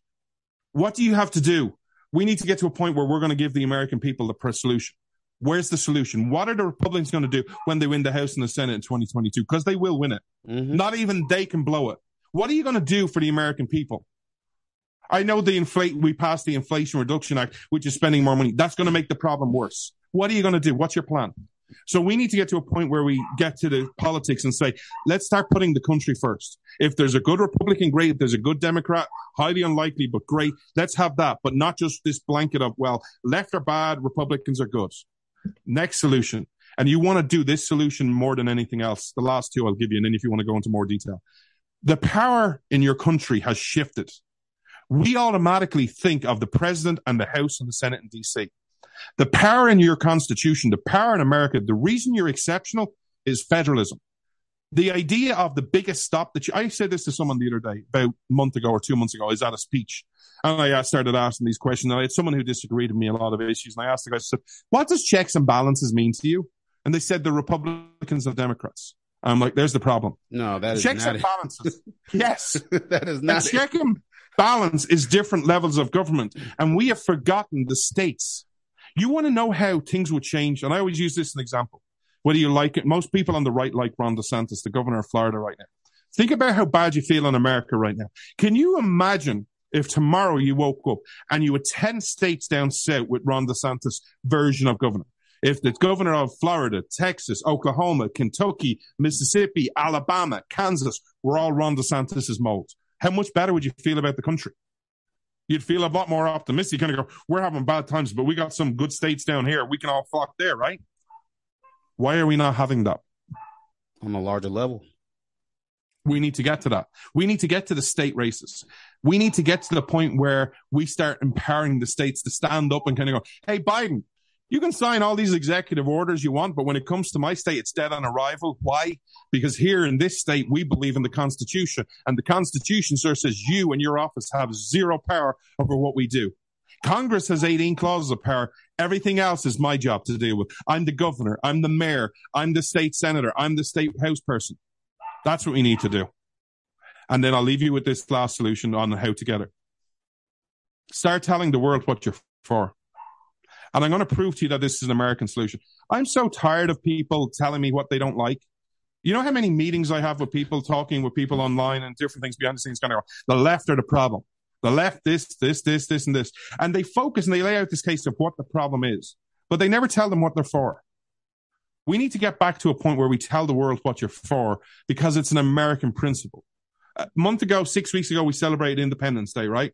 Mhm. The Declaration of Independence. Everyone knows, whether you know American history or not, some of the cliches. We've spoken about some of them. We hold these truths to be self-evident. All men are created equal. We pledge to each other our lives, our fortunes, and our sacred honor. They become cliche in society, like they just get repeated ad nauseum. You might know what they mean, you might know who wrote them, but you know they're existing in American history. You know what's not in American history? Any one of the 27 issues that caused the breakup of the king. Why? Because it's not American to tell the world what you're against. It's an American principle to tell the world what you're for. And here's where I hit you with some hard truth and your listeners. This Irish guy, I can't look around at your society and tell me what you're for. I know what you tell me who you want as the next president. I know who you tell me who you want to win in 2022, but I can't tell one principle you're for. We need to get back to a point where we start telling the world what you're for because you're at your best and we are at our best now when we're the Statue of Liberty, when we're holding our principles firm and we're shining the light for the rest of the world because the rest of the world and America needs America to be the shining city on a hill. I know it might be cliche or might sound cheesy to some people, but to this Irish guy who lived this overseas, there was a reason I waited 18 years in line to get here. There's a reason I consider myself so lucky and so blessed that I am here now because you are that shining city on a hill. You changed the world, but we need to believe we can do it again. Oh man, that is man, that is awesome. That is inspiring. You know, I say a lot of that in my book, you know, but I just look at America now and I just look at the people and you know, I feel like we've had no problems for so long. We've had it so good that we have gotten lazy. That we've gotten to the point that where we don't mind people governing us. So we can stay distracted with our phones and social media and making TikToks. And so, you know, people don't know, have no clue what's going on, man. And because nobody's paying attention to the doings of the government, they're doing Yeah. running rampant and doing whatever the hell they want to do. And Yeah. people are okay with it because it's business as usual. Because as long as my Wi Fi signal is strong and as long as I can go to the grocery store and get my groceries and my food, I can live my life. And, you know, getting back to how we fight back, you know, I was, it kind of came to me when you were talking about how people can fight back. For me personally, you know, I'm a police officer in Louisville, Kentucky. we are in a time now where a lot of police officers are afraid to speak out. And me being black and being conservative and being an active officer, I'm the only police officer that's active in the country that has written a book about his experience in the 2020 riots. And a lot of people think I'm crazy because they like, man, you work for the, you know, you work for the, you know, the city. You're a cop. You can't say these things and do these things. And I'm like, one, the First Amendment of the Constitution and the 13th Amendment that says I'm no longer a slave. So how did that mean as a police officer I can go out here and ensure that everybody else has the you know can no they can use their rights, but I can't use those rights myself because of policy on the on the uh, on the city level? No, sir. I've almost died for this country, and people think I'm crazy for speaking out, and I'm like, maybe this is a form of me standing up to, you know, all the corruption and uh the you know, the government overreach because a lot of guys are f- afraid to say anything because they're afraid of losing their check. Man, Yeah. I I'm at a point where I'm just tired. I've been that guy most of my life where I just sit and do what people have told me to do. And I just got to the point over the years where I'm tired of it. I'm tired, I'm tired of trying to blend in, tired of trying to be everybody's friend, tired of trying to get everybody to like my posts and posts. I don't care about that no more. I care Yeah. about the truth and I care about my individual principles that I live with my family. And it's my last name. I tell my kids P, personal responsibility. I, integrity. T, trustworthiness. Tenacity. S, selflessness. You know, and people literally, and they tell me all day, man, has has the police chief said anything to you, the mayor? They ain't said a word to me, and I don't expect them to. And the thing is, nobody said anything either because I think they're afraid because they realize that I am not afraid to stand up to them and say and speak my mind. I say I've earned the right. This country has given me the right. What my ancestors have been through has given me the right as well. Like I said, the First Amendment and the Thirteenth Amendment. I don't have to be quiet for nobody. If I'm not on the clock, hey, it's all me. What I do in my free time. The government and this police department does not control me. I'm an employee, not a slave. Do you know what's funny? So just a couple of points that you brought up there. So I had a, a very interesting conversation with someone. One of the things uh, I'm blessed with what I do is people will come to me um, in in my industry or you know just just general people and say, "Hey, you're you're pretty good at arguments. How would you respond to this?" And someone asked me, I've been behind, way behind on media because I'm dealing with some personal stuff, and there was a message about two three weeks ago, and it was like, "This guy is using TikTok on his phone." And they had a conversation when they found out and said you should take kid TikTok off their phone. And they, there was a Joe Rogan clip. He did it. That's that's how you'll know when it was because I'm dreadful at timing. and they sent the Joe Rogan clip to him basically where he's like lambasting TikTok because he read their terms of service about how they have access to everything over your phone and all this Mhm. stuff.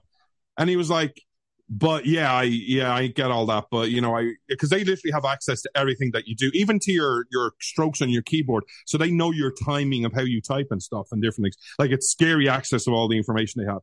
And the response was, yeah, I get all of that, um, but you know I have a twenty minute commute on my on the bus or on the train every day, and you know TikTok keeps me you know amused, and I'm like, I I just back, I have no idea because that person, like, you know, gets all the tyranny, gets all the control with the CCP and the Chinese government and sees it and kind of goes, yeah, but, you know, it keeps me amused on my train drive. And you're like, the second thing is, I forgot I should have put this in the solutions.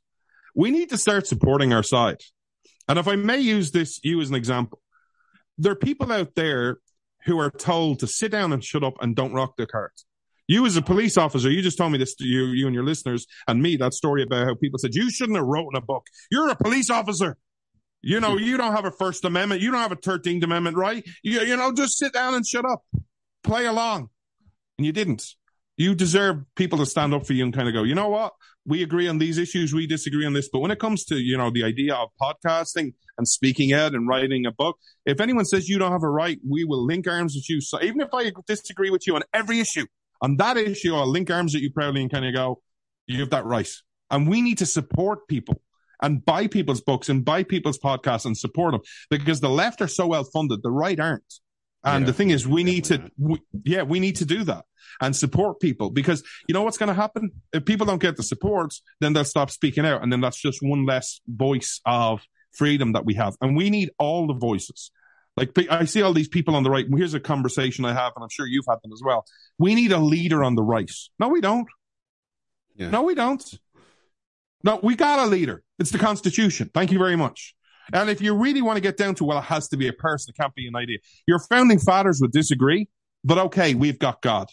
That's a pretty good leader, or Amen. Jesus. Yes, sir. We don't need Donald Trump or DeSantis. Would it be nice to have someone good in the White House? Yes. Would it be great to have some good congressmen and senators? Yes. Would it be great to have more great uh, governors? Yes. But this idea that we need a leader to galvanize us, no, we're the solution. The idea of America is me, you, and everyone else, the 330 million Americans, are the solution. We don't need a leader. We need to be the voice. What? Because what are people saying when they say we need a leader? Oh, you know, we have problems, but I just need someone else to step up and do my work, and and then I can say, well, I supported that leader's rise to power, and that was my contribution. No, you need to be the voice, and that's the thing. And also, policemen, like you, you talk about profession. I don't know. I'm sure. I don't know how much you follow your profession around the country, but you Oh, look at places like New York, brother, Texas, everywhere, man. California. The numbers are going down. Yes, my last, uh, my second to last episode, I talked about the shortage, man, and how I'm exhausted. We're Yes. all exhausted, brother. I mean, there's no who's going to be left to police, and everybody's like, "Why are you still doing it?" Because I'm, if not me, then who? Yeah. Somebody's got to do this job, and Yeah. we have clearly shown that we can't. You know, heck, people can't even take care of a dispute between themselves and their neighbor over grass clippings coming in their yard, and they call the police. And then they end up Yeah. killing each other over stupid stuff, yo. So it's like somebody has to do the job, you know. And that's Yeah. why I'm so vocal about everything right now, you know. And the biggest thing for me is also, man, like I said, I, we love to get in echo chambers, and I, I'm guilty of it, you know. I because man, nobody likes to be, nobody likes pushback, and that's been one of the things with policing the last few years is police have always kind of had to where they could do whatever they wanted to do, get the job done, and there was no Yeah. pushback, and it was so easy because you could go you know, enforce the law and nobody will push back. Now we got all this pushback.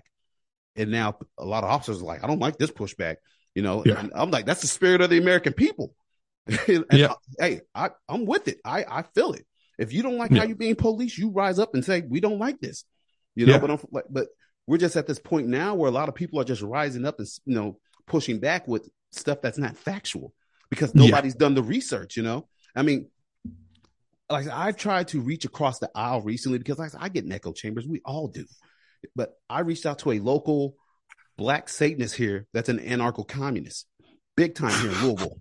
It- man, it- literally, I, I- I wanted to have a legit, can you, you know, you know, just just say a sidebar? This is the problem that we have, right? How can you be? Just think of the, one of those statements you just said. He is for anarchy and he's for communism. yes, The, this is the problem with our world. You can only be for one of those. Yeah. I, I, I, and I'll have a conversation with either. I'll have a conversation with the communists. I'll have a conversation with the anarchists. I'll have a conversation with everyone between. But you can't be both. yep, a black anarcho communist Satanist. I was like, yo, look, That's like me saying I, I accept Jesus as my Lord and Savior, but I'm an atheist. Yeah, Like- yeah, bro, and he's so fascinating. And the thing is, he seems he's very intelligent, well spoken. Yeah, but the thing Right. is, he doesn't want to talk to anybody like that. It's just going to give him pushback. And he said, "I can't talk to the police. Period. You got to talk to my lawyer." Because all cops are bad, all cops are that, you know. And I'm just, and I sent this man, dude. I sung this man's praises. I was like, I've watched your videos.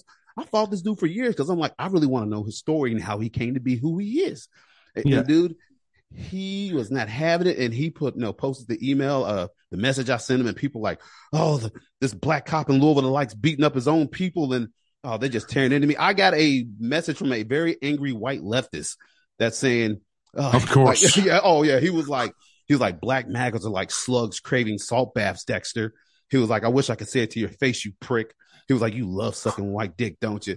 And i'm like i'm not bothered because i heard all that of 2020 you know, I heard that. I've heard all that, man. I've been a cop for 10 years. Ain't nothing nobody gonna say is gonna bother me. But I was Yeah. just like, man, I was really trying to have a legit conversation with somebody that I don't see eye to eye with on most things to get an understanding. And we're at Yeah. this point now where nobody wants to talk anymore. Everybody's Yeah. just in their corners, everybody's in their little echo chamber, and that's all he does. He gets on and makes his TikToks and you know, and just people come on, yeah, you tell him, Dietrich. Yeah, hell you both, hell Satan. I'm just like, man, but it's a it's a train wreck I can't stop watching. Yeah. yeah. but you know, the other thing is, you know, I feel, you know, one of the things I feel sorry for for some of the guys. I- I'm I'm a very unique guy, and I don't do the fighting and stuff. I I, I can, but I just don't, I don't like blame it. you. But you, but the police, like, there has to be this small party. You can admit, you can deny this if you want. There's a small party that when this guy is like you saying all that stuff, you're like, I dare you to say that to my face because I'm gonna put you down so hard. Well, that's But, the thing. you know, that's the yeah. thing. People can say like because of the First Amendment, you can say it to my face. They tried to pass this bill here in Kentucky. I know I don't mean you as a policeman. I mean that you you you know take him down oh because yeah, I'll never oh, yeah, forget. yeah, Because yeah. I'll eh, never forget. I know. I'll never forget. I went to just on a sidebar before. Sorry, apologies for cutting Oh, you're fine. I, I remember one of the worst lunches I ever went to was a buddy of mine is a Marine and we all, we don't get to see each other very often, maybe once every five years. And we went to New York and he had a kid and his kid was 16. And you know, when you're 16, you think you're the, you're the bomb Oh yeah. and he had no respect for his father. And I knew the father served. I didn't know how much he told his kid because obviously at 16, you know, you mightn't have told like, Hey, I was over in Afghanistan and Iraq and I saw some of these things and he was a Marine and stuff and different things. I, I don't ever ask because Marines just don't like, and Mar- military people, you know this better than anyone. You don't like talking about your past. You know, that way, uh, the only time I've, people, military people have ever spoken to me is when, hey, I'm like, I need some advice or I've someone has said this. Can you give me some intel or different things or what was it like? But not for you, but just in general. But the kid was so disrespectful to him. At one point during the meal, the kid said to him, I could take anybody at this table and kick your ass. And I just kind of went, I just went, oh my God, I would love your father just to pick you up by the scrawn of your throat, throw you across the room, you and your 150 pound body, and just pummel you kids, you know, because he was just annoying me at this point. But this is the thing all these tough people, like, you know, it's, it's like, you know, these people, you know, all these people who are going to be the anarchists, you know, who are going to destroy America, they've never shot a gun in their life. No. They You pose know, with it's them. like, yeah, uh, yeah, and they haven't it. got a clue how, and they never have a clue how to hold them. It's like you're not tough, you're weak. If there's a revolution, you die. You're the first to die. only, I was just going to say that, and not only do you die, you're the first to go. And not just that, if it does Yeah. become anarchy, guess what? Me and my friends, we're coming to your place and taking all your shit. Yeah, because you don't like man. Uh, oh, well, who was it the other day? Beto O'Rourke when he was in uh, Texas, and that, he was making those comments, and somebody laughed at a stupid comment he made about an AR-15, and then he gets all tough. It might be funny to you, mother effer, you know. And I was like, no, this dude would not say that to that dude's face without his security detail. Yeah. like that's one So thing you- I hate is fake tough guys, dude. I can't stand fake Oh. tough guys. But down south, we're lucky because you'll appreciate it. So my mother, my mother's still in Ireland, and you followed that, you know, the whole Ukraine situation, and Oh, that yeah. when they, this is this is months ago when they hadn't invaded yet, but they're on their border. My mother was like, "So what's it like living in a new country?" I'm like, "It's great, I love it. I've always wanted to move here." And she's like, "So with the world is going into a big real state of war," and I'm like, "Yep." Because I talk about a lot. I talk about Taiwan and China. I talk. I've been talking about Russia for years. And so she's like, "So what would happen if that ever happened in America?" And I'm like, "Nothing." And I'm like, you wouldn't be afraid? No, because she was afraid. I'm like, she's like, why wouldn't you be afraid? I'm like, I live in Oklahoma. There's 300 million guns within like a thousand square miles of me, and we know how to use them. Yeah. That's never happening on our now on this northern border. The New Yorkers and the Yankees might have a problem. California's gonna have a big problem. yeah. Well, they're well, they're lucky. They're surrounded halfway by the ocean. yeah. But like we're lucky. We don't like down south. We're good. We're good. We got our ARs. We got our we got our ARs, and it doesn't ours don't stand for assault rifle. no, it means ArmaLite. As I try to tell people, you know. But the thing I tell people, man, I'm a big. No, I love my Constitution, but I tell people I'm not a big gun guy. I have my guns, but it's just, you know, I, I mean, I only have two hands, and and in Biden's Yeah. economy, I can't afford all this ammo. You know, so it's like, you know, yeah. So I got to keep my options limited, man. yeah, I know, right?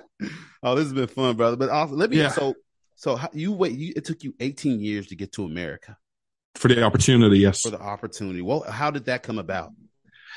So, um, I I I knew my wife since 2015, and we've been friends. And uh, she knew my work and stuff, and we've been friends on Facebook and chat. And we met up several years ago and had dinner and in a group and stuff, and had a blast.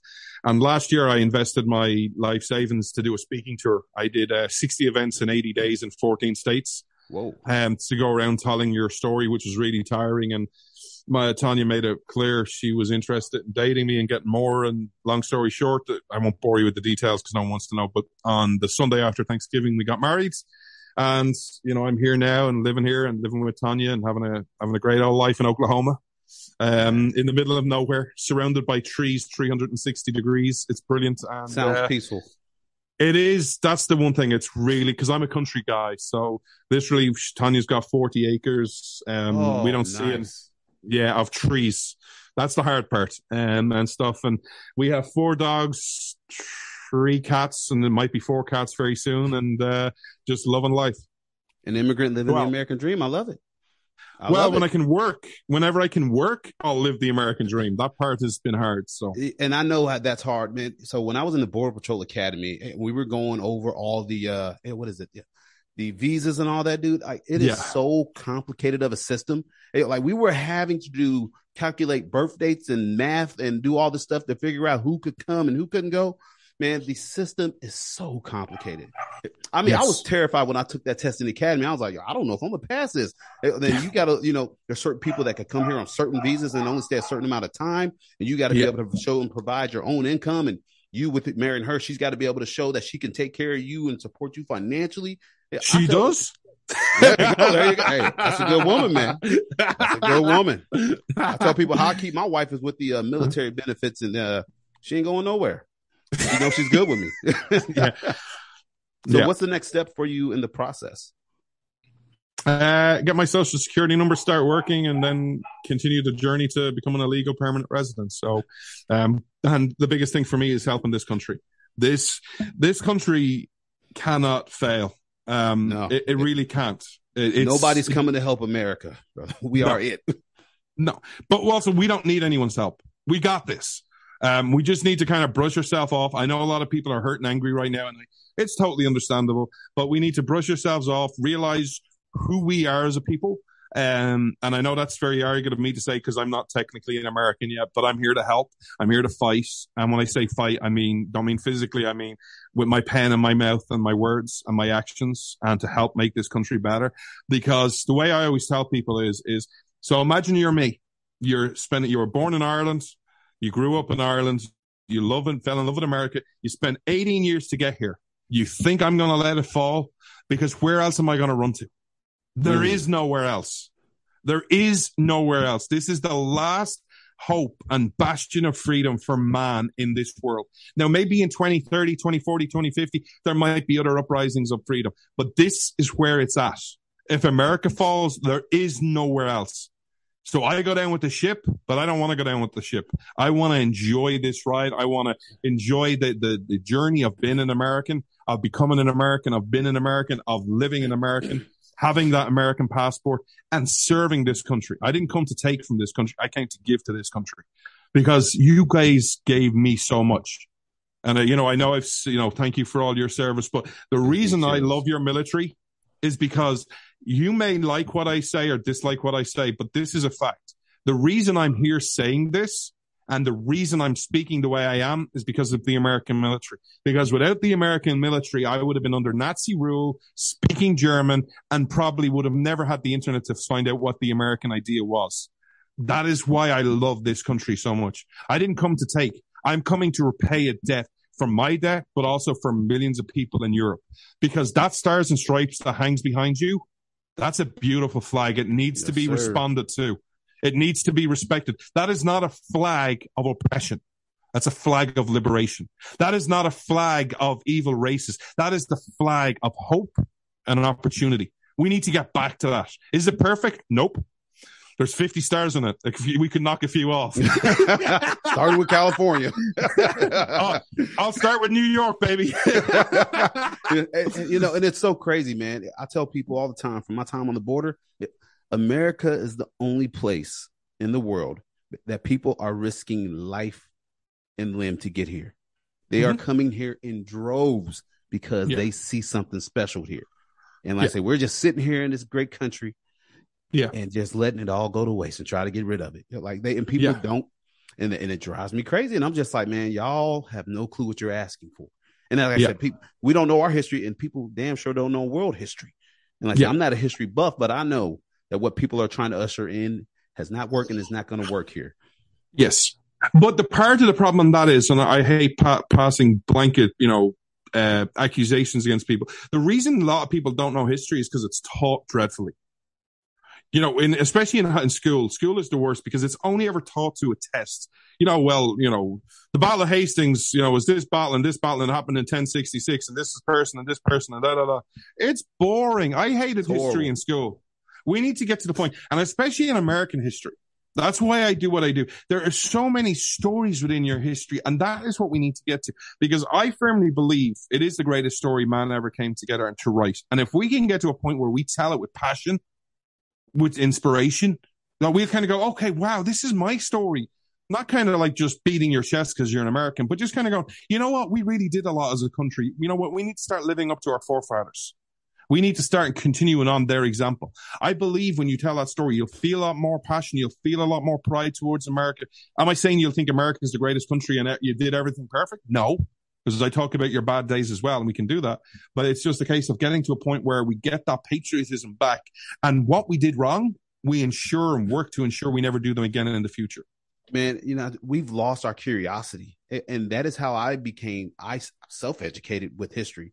Because in school you know i remember you know learning about slavery and all the stuff about black americans and it was all surface stuff. But i was curious. I was like and i remember somebody saying you know the democrats are the the party of the kkk i was like what that's not true i was never taught that and i just remember started researching cracking open books and i had that curiosity and then I just started going down that rabbit hole, and I was like, "My God, you Yeah. know, this is why was I never taught this?" Because I said we're we're just surface people here right now, man, and we like that we've lost that curiosity. And if you don't know your history, somebody can rewrite it and tell you everything that they want it to be, just like in uh, Mhm. George Orwell's 1984. My Yeah. God, man, I, read that book uh, last year. I was, Yeah. and it's just so weird seeing all this stuff in this book, and I'm like, this is happening right now. We're changing language. We're changing dialogue. We're Yeah. changing, you know, we're changing the English language from that's not a she, that's a they. I'm like, that no, they is plural. That is, she is sick. That we are not doing that. Mhm. you know, Women with their seven inch the penises. seven inch, all that girth. Ah, you uh, you need to stop making it worse. oh Yeah. man, bro, this has been awesome. But before we go, Uh, man, you'll, I got, you'll I, appreciate this. Sorry, you'll appreciate No, this. My ahead. wife has a saying. You'll love this. If she's got an apple, she's got a banana. I like it. There you go. Yeah, little jiggle in the Mhm. throat. Yeah. big old lump. You got an. a- If she's got an apple, she's got a banana. That, that's my wife. But hey, but how do they identify? Is the question. I know, right? how does It's a piece of fruit. how do they how do they identify? But man, the last thing. So Yeah. with you being on the Blaze, man, how did you find your way from Ireland to being on the freaking Blaze, man? That is phenomenal. Yeah, so I actually you, you speak about people not being curious and not like questioning and stuff. So I was a, ba- a fan of Glenn Beck for a while, um, and uh, he had a show and he had left the he had left Fox and he started up GBTV and then which would later become the Blaze. And I actually rang him up one week and. Uh, I used to always listen to his radio show. When I was living in Ireland, I, I can only get certain shows and certain things. So uh, I was listening to a show and I could buy his subscription, so I'd listen to it. And uh, he was using a term every week that I felt he shouldn't be using. Um, it just goes against everything that we've just spoken about. The idea of America was the middle class. So I ring him up and I was getting angry and I was like, "You need to stop using this word, this man, seriously." And I was just angry. And I, Glenn doesn't take a lot of calls, so it was kind of like divinely inspired. Doesn't take many calls, so I'm like, I'm just going to ring him up and just you know voice my frustration. Probably never get through. And if I do, if the person call screen and does answer, I'm never getting on the air. So I'm just going to do it. I got to try doing something. So anyway, uh, rang the first time. Call answers. Yeah, this is a Glenn Beck program. I'm like, this is. Uh, I want to speak to Glenn. What about? He's using a term he should not use. He should know better. What term? Middle class. Okay, where are you from? It's John from Ireland. Ireland? And I'm like, yeah, I, actually the country. Oh, are you living here now? No, I'm in Ireland. I'm calling from Ireland. And he's like, hold on. So I'm like, okay, because I phoned into radio shows before. You get hold, and then like you, the show goes, and you just listen to the show on the phone and stuff, and it's cool. Uh, and then without any luck, so it goes through an ad break and stuff, and obviously someone tells them or something, or however how it goes. And then literally, I don't get any warning, and uh, come back on. I've got John from Ireland on the phone here. He wants to correct me and tell me I'm using pro- terms I shouldn't use. What's the problem, John? So I told like, well, hey, big fan of your work, but by the way, you need to stop using this term. Anyway, I spent 20 minutes talking with him about middle class and about the, the idea of America and the dream of America and what it meant to me. And he was just impressed. And he was like, wow, I'm really impressed with you. I need to hold on. And, you know, my, my call screener wants to get some details off you. Um, long story short, he took my phone number and my email address and then the communication happened. And I, I tried a few things with one of their people who's now a dear friend of mine. And basically a couple of months later, I started the show and I've been there ever since. And they ain't fired me. they better not, bro. They need, bro. They Yeah. need somebody like you. I mean, they got a lot of good people over there too. Though. Yeah. man, I- that, I is, always- is spectacular. I teased him. I feel I always tease Glenn whenever I see him. I'm like, I'm, I feel a quota for you, right? I'm like, you know, you have the, you have the Jew, you have the Muslim, you have the Irish person. if you You fire know, me, that so- means you hate immigrants. yeah, clearly. yeah. So yeah, no, it's but it's a lot of fun. You know, the Blaze has changed a lot since I started working there. You know, so there's a lot more hosts, there's a lot more diversity. You know, it's it's it's good because you know what's funny is there are people who you know hate our side of the aisle, quote unquote, and kind of go, "You guys are so one dimensional, and you just you know you have no difference of opinion, and that's your problem." I kind of go, "Look at where I work, the Blaze. You take all of the hosts in the Blaze." All the podcast hosts, and you put us into one room. We're not going to agree on everything we're going to have some major disagreements. I know because I've had some of the major disagreements. So, like, you know, this I've no diversity of thought on the right. Just look at the company I work at. Then add somewhere like the Daily Wire. There's more diverse thought, more disagreement. Then add like podcasters like yourself and other people who do podcasts and stuff and add all them to the room. You're not, there is so much diversity of thought. We have disagreements over taxes, over the constitution, over government, over Republicans, over climate change, over nuclear energy. We have disagreements on everything. It's just we don't get our knickers in a twist when we someone dares to express, well, I think John's wrong on that. Okay, cool. How am I wrong? Talk to me about it. And then we have a back and forth. We need to get back to that point. Man, I yeah. I think, man, with you with you being here, I think we're we're on track, man. Keep doing what you're doing, brother. So, I mean, what's next for you with the Blaze? And then Uh, person. Yeah, well, I've been taking a bit of sabbatical. I've some had some personal problems, so I'm going to be back in September. You know, new season, and uh, going to talk about a lot of issues. I'll be talking about the Great Reset, but uh, one of the things I want to do is tell, share more stories, um, get out there doing more public speaking, and just to to inspire your people and to get you motivated and to try and offer solutions to how we can fix things. So I, I think I think the future's bright if we act. If we don't and we just give up, we're dead. So, you know, if those are your two choices, let's get out there and act and let's start, let's start changing the course. They've had their turn. They sucked. They blew us. Now, because they always said they, they had the vision for America. Well, they had their opportunity and America, is America better or worse in the last two years? I don't know many people who would say it's better. I think it's Yeah. a lot worse. Yeah, definitely, man. So, So- before b- before you leave, Yes, sir. was uh David Harris, wasn't he on the Blaze? The sheriff? Uh, Harris yes, Jr.? uh, David Clarke. No, David, oh, David Clarke. Clarke. Yeah, excuse me, David Yeah, yeah. Clarke. Man, Yeah. phenomenal guy, phenomenal book. And I used to listen to his podcast, and all of a sudden, Yeah. it just stopped. I was like, hold up, man. You can't just Yeah. come with all this good content and just disappear. Yeah. Man, what happened with him on there? No idea. Ju- You see, the thing about it is podcasters aren't like, I'm, I can't speak for anyone else's terms. I'm not paid. So I, I'm a volunteer for the Blaze.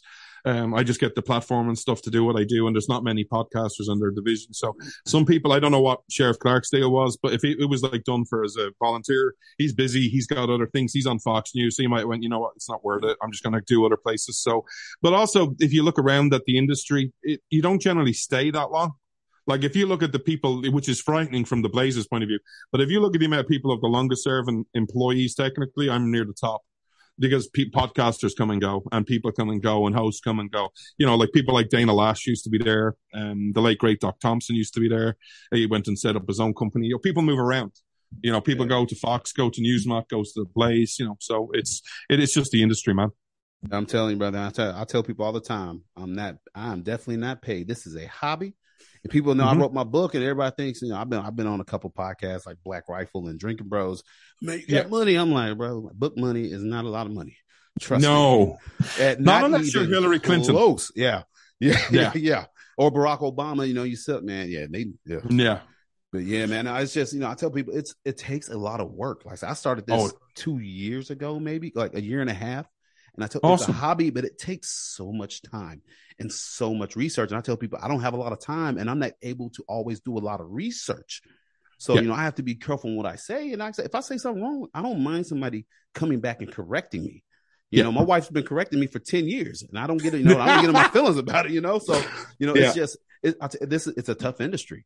And, you know, I do, I do my own editing. I, I put up my own episodes and I am not a very tech savvy guy, but it's just, you know, I, I want, I got a voice out. I want to get my voice out. And I told, I said on my podcast the other day, there's two indu- industries that are super saturated right now. Podcasts and energy drinks, man. Every Yeah. time you go to a store, there's a brand new energy drink. I can't even keep up with them. And every time Yeah. I turn around, somebody's got a new podcast. But Yeah. not all podcasts are created equal. You know, No. and I was like, and the thing is, so anybody that listens to mine, I average about 300 downloads an episode. And I, That's I was, it is good. And you know, my buddy Brian Parrish, That's that great. Me up with you. He told me I was like kind of down. I was like, man, I'm not really making traction. He was like, you do realize if you were in a room full of 300 people, it would be overwhelming. And I was like, you know, that's never thought about it like that. So yeah, you know, I like I said, I love what I do, man. I love getting to talk to people like you. I love having my own voice and my opinion out there. Like I say, I'm just one of millions of people, man. And just being able to sit and talk with somebody like you, man, truly appreciate it. This I appreciate you. awesome. I'm thinking about to go run five miles real quick, man. You got me amped up and ready to go yell freedom with the American You're flag welcome. as I- man, brother, I cannot thank you enough. So, uh, where can people find you on social media and uh, and your show and your books and uh, your speaking? Sure. So if you go to if you look up Freedom's Disciple, um, I'm on Facebook, I'm on Twitter. Um, there's a website being redesigned at the minute. It's out of date, freedomsdisciple.com. Um, if you go to any uh, podcast uh, platform like Apple or Spotify, look up Freedom's Disciple, you'll find me. If you can't do that, go to theblaze.com. Up the top, it has podcast. Scroll down, you'll see an American flag with Jonathon Dunne. That's Freedom's Disciple. You'll find all the links in there. So I'm not very hard to find. So, you know, someone as big and beautiful as I am, I'm ve- I stand out very easy. So My man, I truly appreciate appreciate, you appreciate coming you. on my show, man. I appreciate you. Hey, you have a good one, brother. All right, I will You see too. you around, brother.